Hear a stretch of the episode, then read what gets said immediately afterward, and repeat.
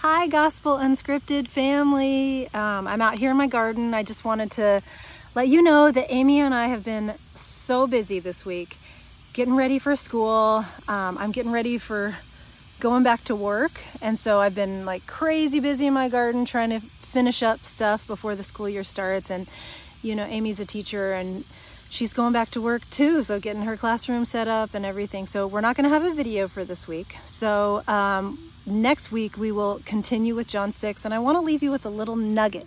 So, John 6, 27 to 29. Do not work for the food that perishes, but for the food that endures to eternal life, which the Son of Man will give to you. For on him God the Father has set his seal. Then they answered him, What must we do to be doing the works of God?